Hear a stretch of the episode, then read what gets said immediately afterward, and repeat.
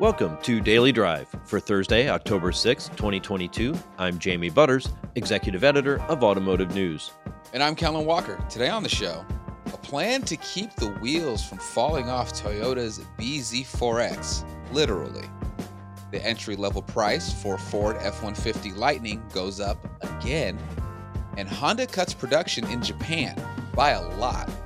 Plus, we'll hear from the head of Our Next Energy which just yesterday announced a $1.6 billion battery plant in Michigan. CEO Mujeeb Ijaz says the company has ambitious targets for the cost of its battery cells. It's a significantly lower cost cell than what is being offered in the market right now, and we think that will give us a leading position in this factor. Let's run through all the news you need to know to keep up in the auto industry.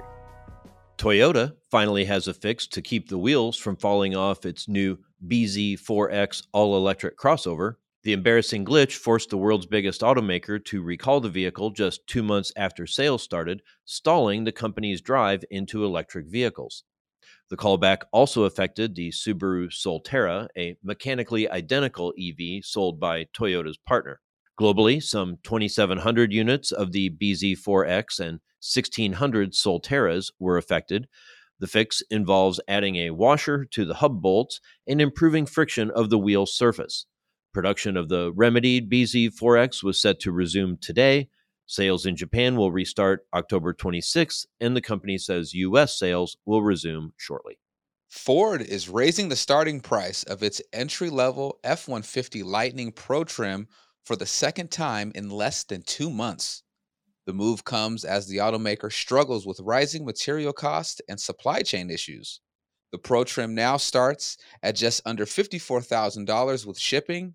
That's up $5,000 from the roughly $49,000 starting price that Ford announced in August. A Ford spokesman said the Pro Trim was the only model to see an additional increase for now. While supply problems cause Ford to boost prices, they're forcing Honda to cut output. The automaker will reduce production at two Japanese plants by up to 40% for the rest of the month.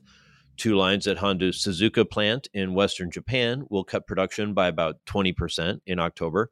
Its assembly plant in Saitama Prefecture, north of Tokyo, will lower production plans by about 40% for the month. The automaker said last month it would cut vehicle production at Suzuka by 40% and Saitama by 30% in early October. The output reduction will affect a number of vehicles, including the Civic.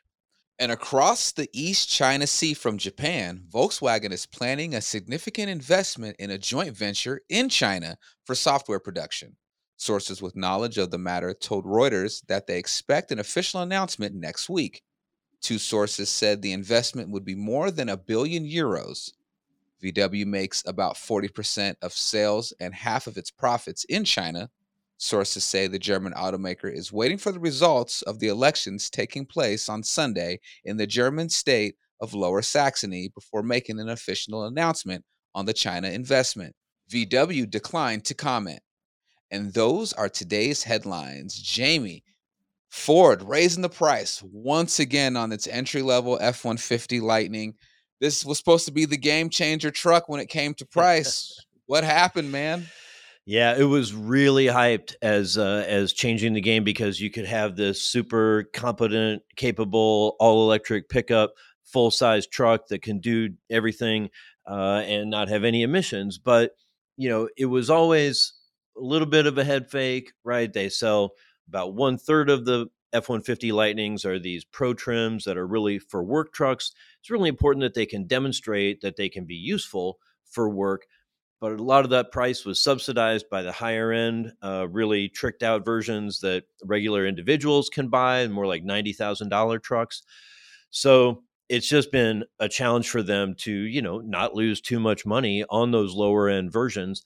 Here's another step trying to, you know, remedy that, but it really takes away some of that mythology around EVs being ready to do everything that a gas burning pickup can do. Coming up, Lots of talk yesterday about the big battery plant announcement in Michigan.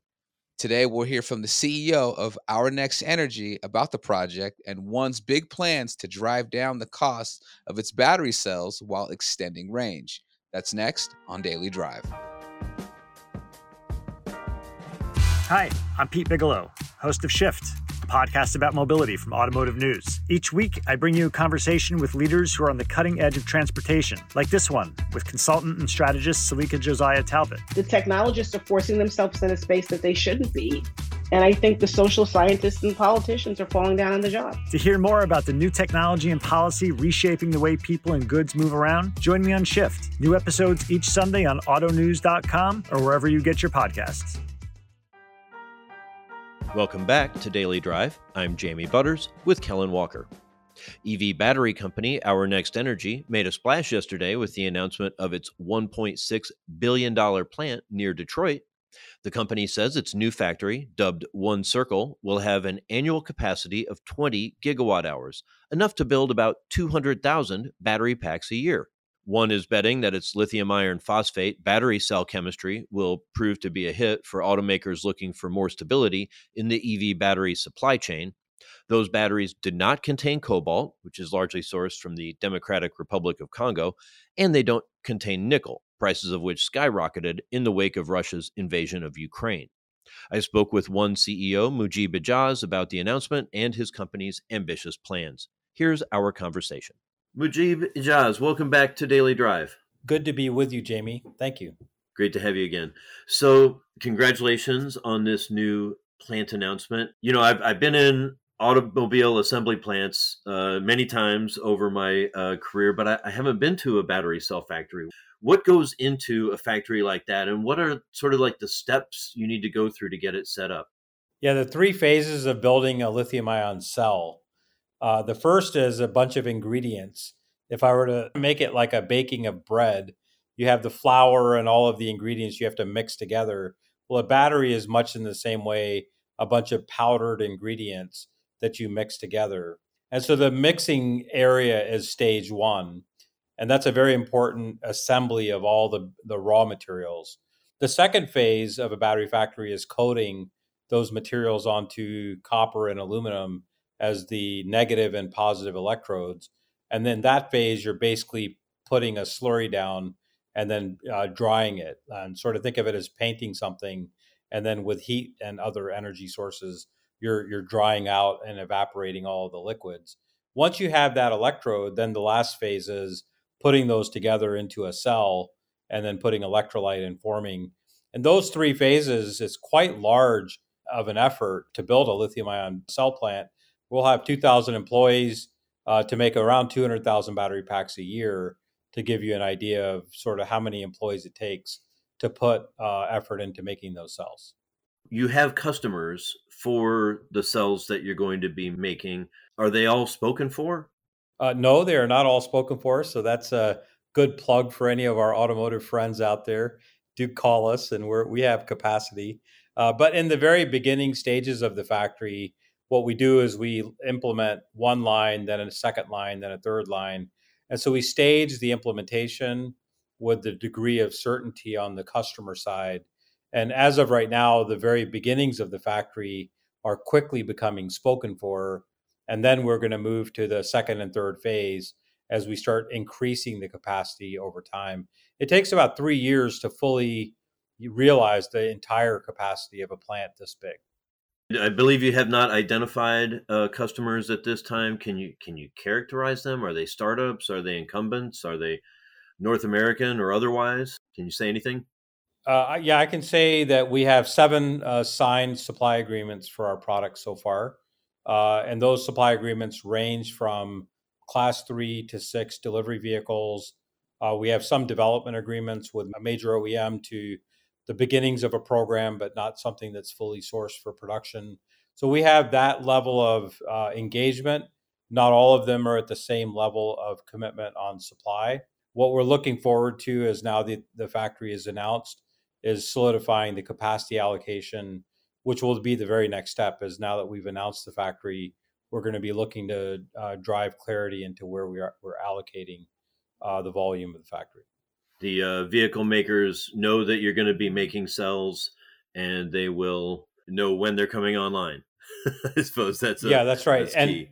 exactly and the us uh, cell manufacturing initiatives have kick started a new level of awareness and even desire by the automotive companies because of the Inflation Reduction Act and the incentives that are being offered, uh, it's making products more affordable at a battery level, but also incentives on the customer side as they're buying vehicles with US content, US cells that are manufactured. There's a much greater access to uh, incentives to buy electric vehicles. And so, what we're seeing is OEMs are focused on how they're going to develop a US supply chain and North American cell manufacturing, where an OEM can buy from a battery company. That subject has taken root in a new way now.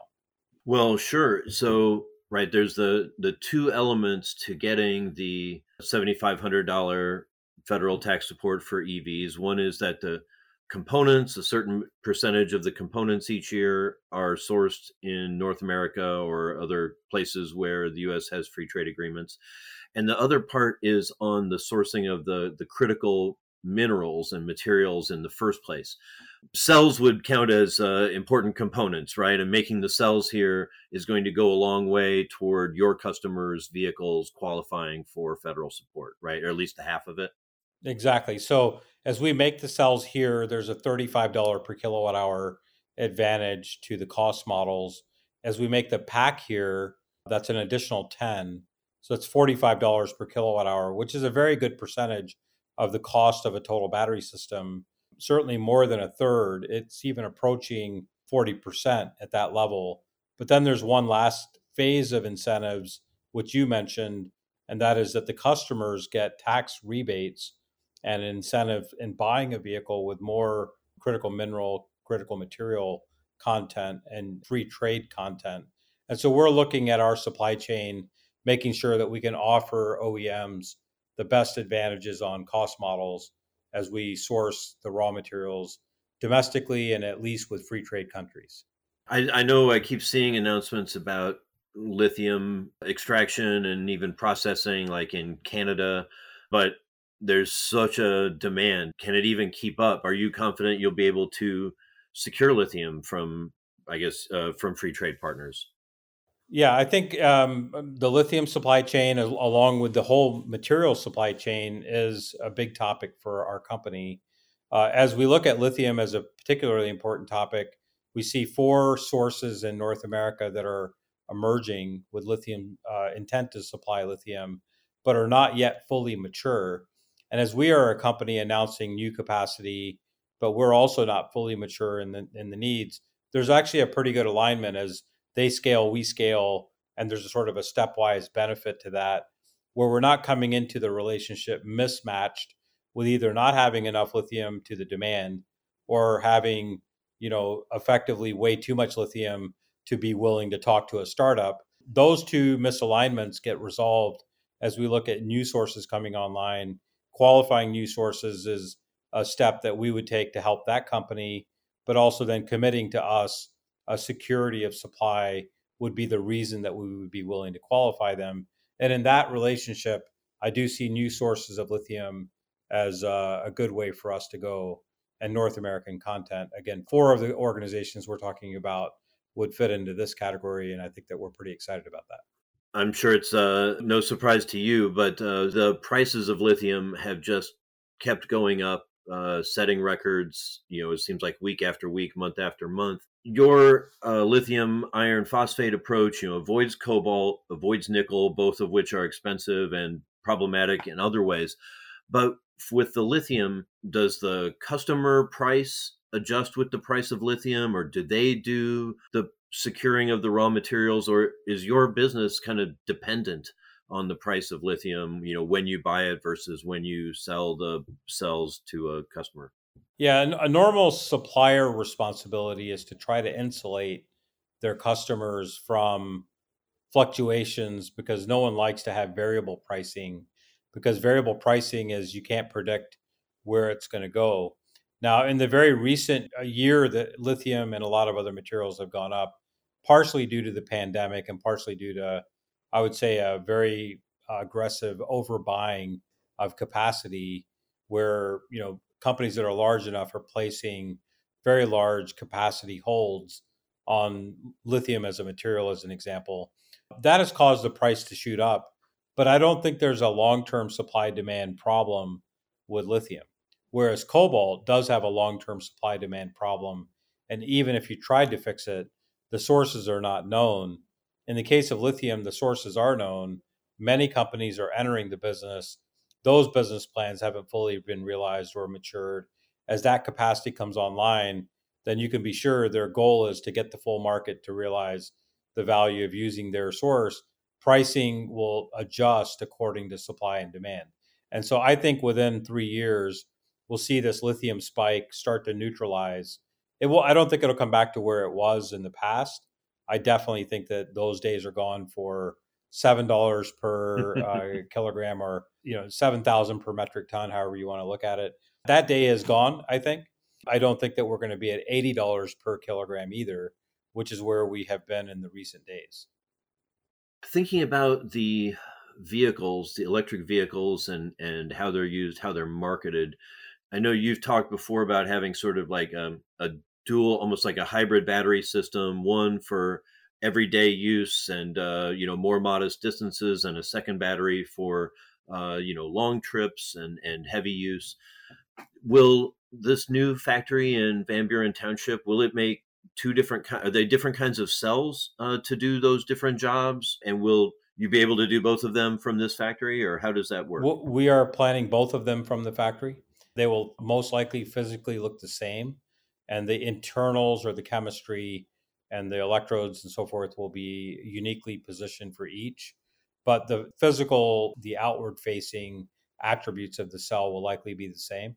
The reason that we're excited about that dual chemistry approach is that gives us the ability to, first of all, delete graphite in the range extender cell, we're getting rid of a material that gets rid of the mixing and coating and that early discussion about the factory. Well, half the beginning of this factory is deleted in the case of the secondary chemistry that we're developing for the range extender.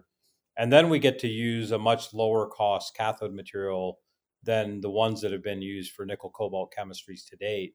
And as we're doing all of that, we've targeted $50 per kilowatt hour for the cost of that cell, which just to put that in perspective is a little below where lead acid batteries are selling for right now.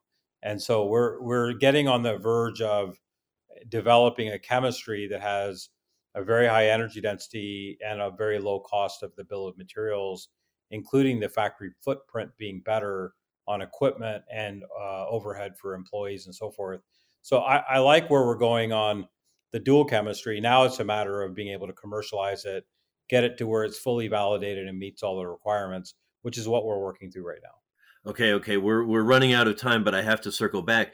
You said fifty dollars per kilowatt hour. Isn't like a hundred is kind of considered uh, parity with ICE vehicles? Is that right? So you're talking about a significantly lower cost uh, product. It's a significantly lower cost cell okay. than what is being offered in the market right now. And we think that will give us a leading position in this factory. All right. Mujeeb Ijaz, CEO of Our Next Energy, a battery startup based in Michigan. Thank you for joining me today. Thanks a lot, Jamie. Good being with you and take care. That's Daily Drive for today. I'm Jamie Butters. And I'm Kellen Walker. Thanks to Automotive News coordinating producer Jake Neer for his help on today's podcast. You can get the latest news on EV battery manufacturing, supply chain challenges, and everything happening in the auto industry at autonews.com. Come back tomorrow for a look at how the pandemic changed how customers communicate with dealership service departments. If you enjoy the podcast, remember to like, leave a review, and subscribe so you never miss an episode.